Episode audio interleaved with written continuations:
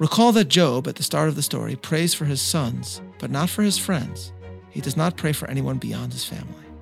But for Judaism, Rabbi Soloveitchik writes, it is a principle that, quote, prayer is the province of the community, end quote. Will he now show in his prayer that he truly empathizes with the suffering of those beyond his most inner circle? Welcome to Bible 365, episode 252, Job's Prayer. I'm Meir Soloveitchik.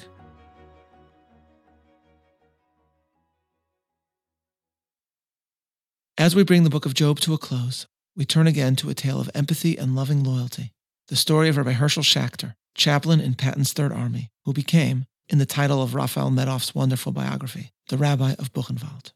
Describing one episode, Medoff writes, quote, Rabbi Schachter spoke in later years of another memorable encounter in the Buchenwald hospital.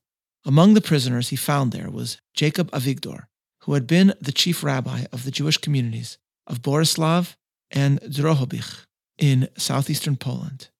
A renowned intellectual and orator, Avigdor had received rabbinical ordination at age 16 and earned a PhD in philosophy at the University of Lvov. During the six years of living in attics, ghettos, and concentration camps, Avigdor painstakingly created a series of handwritten Hebrew calendars in order to keep track of Sabbaths, holidays, and other religious occasions. Invariably, the calendar would be discovered when the rabbi was strip searched upon arrival at each new site of imprisonment, so he would create another one. The calendar he fashioned in Buchenwald was the one that survived. His son, Rabbi Isaac C. Avigdor of West Hartford, Connecticut, discovered it among his father's manuscripts 20 years after his passing. It was, the son wrote, a masterpiece written on yellow scraps of paper but clearly legible, each letter like a pearl. The original is now on display in Yad Vashem.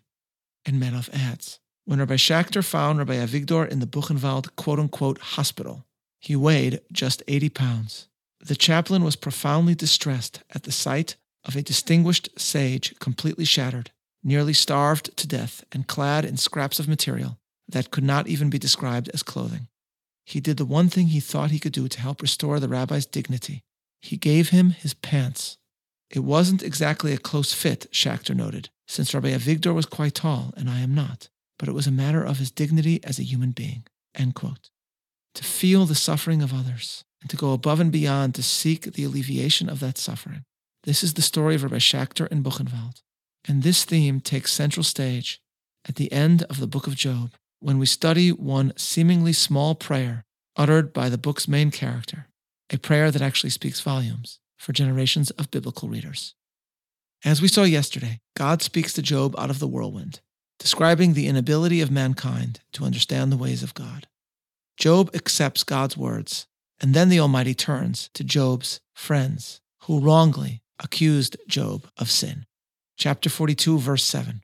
And it was so that after the Lord had spoken these words unto Job, the Lord said to Eliphaz the Temanite, My wrath is kindled against thee and against thy two friends, for ye have not spoken of me the thing that is right, as my servant Job hath. Therefore, take unto you now seven bullocks and seven rams, and go to my servant Job, and offer up for yourselves a burnt offering. And my servant Job shall pray for you. For him will I accept, lest I deal with you after your folly, and that ye have not spoken of me the thing which is right, like my servant Job.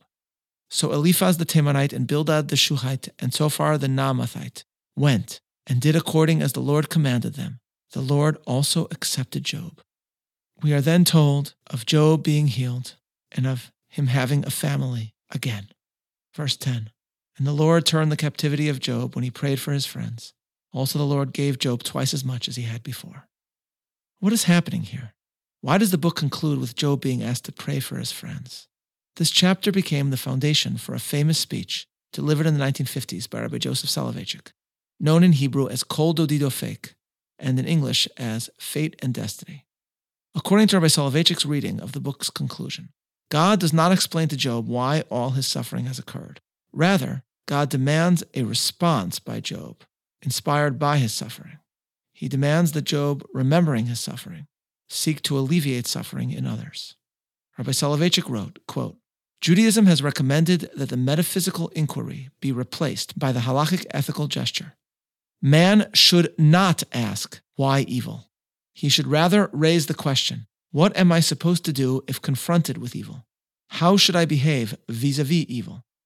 The latter is a powerful challenge to man, and it is the duty of man to meet this challenge boldly and courageously. End quote. And then Rabbi Soloveitchik adds, quote, Man was summoned to defy evil and try to eliminate it. However, if he fails temporarily to defeat evil, he must see to it that the confrontation be a courageous one, heroic, and useful. In a word, instead of philosophizing about the nature of evil within the framework of a theodicy, Judaism wants man to fight it relentlessly and to convert it into a constructive force. End quote. Rabbi Soloveitchik thus argues that the experience of evil and of suffering inspires two reactions. The first, as succinctly summarized by Rabbi Reuven Ziegler, is that, quote, man must actively combat evil and try to eliminate it. God gave him the talents and abilities to fight both natural and human causes of suffering, such as disease, famine, war, poverty, and oppression, and he must make full use of them. End quote. And the second reaction for Rabbi Soloveitchik must be what he calls, quote, empathizing with one's fellow man, identifying with his hurt and feeling responsibility for his fate, end quote. In further elaborating on Rabbi Soloveitchik's approach to Job, we must return to something stressed in our initial study of this biblical book. Recall that Job, at the start of the story, prays for his sons, but not for his friends. He does not pray for anyone beyond his family. But for Judaism, Rabbi Soloveitchik writes, it is a principle that, quote, prayer is the province of the community, end quote. And thus, for Rabbi Soloveitchik, the question facing Job at the end of the book is, quote, did he adopt for himself a new style of collective prayer that encompasses the community, end quote. Meaning, will he now show in his prayer that he truly empathizes with the suffering of those beyond his most inner circle? This, for Rabbi Soloveitchik, is why Job's prayer at the end of the book is so significant. Suddenly, the man who at the beginning of the story prayed for his family now prays for his friends. Indeed, I would add that he prays for the very friends that had failed him in his time of distress. Thus, we can say that the book of Job, which begins with failed friendships, ends with a successful one.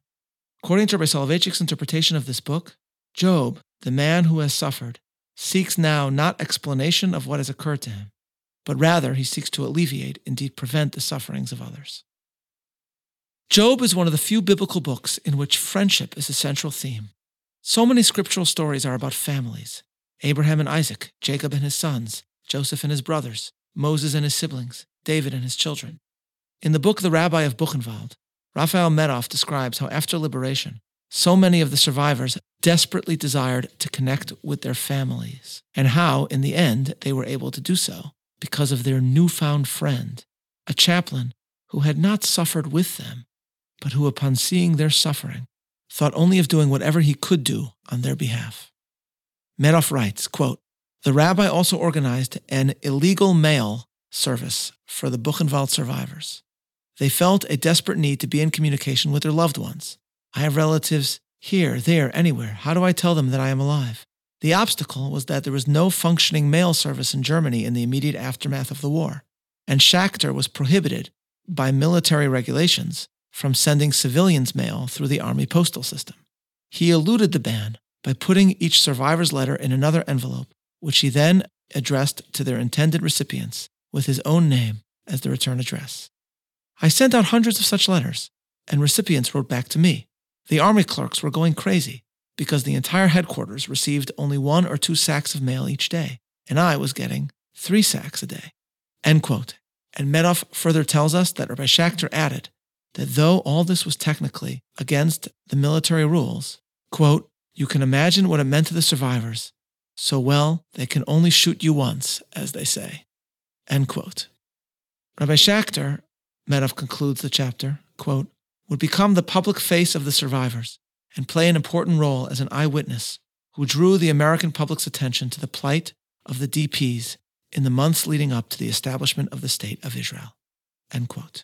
The speech that I have been citing from Rabbi Soloveitchik was delivered in the 50s, following the Holocaust and the early years of the State of Israel.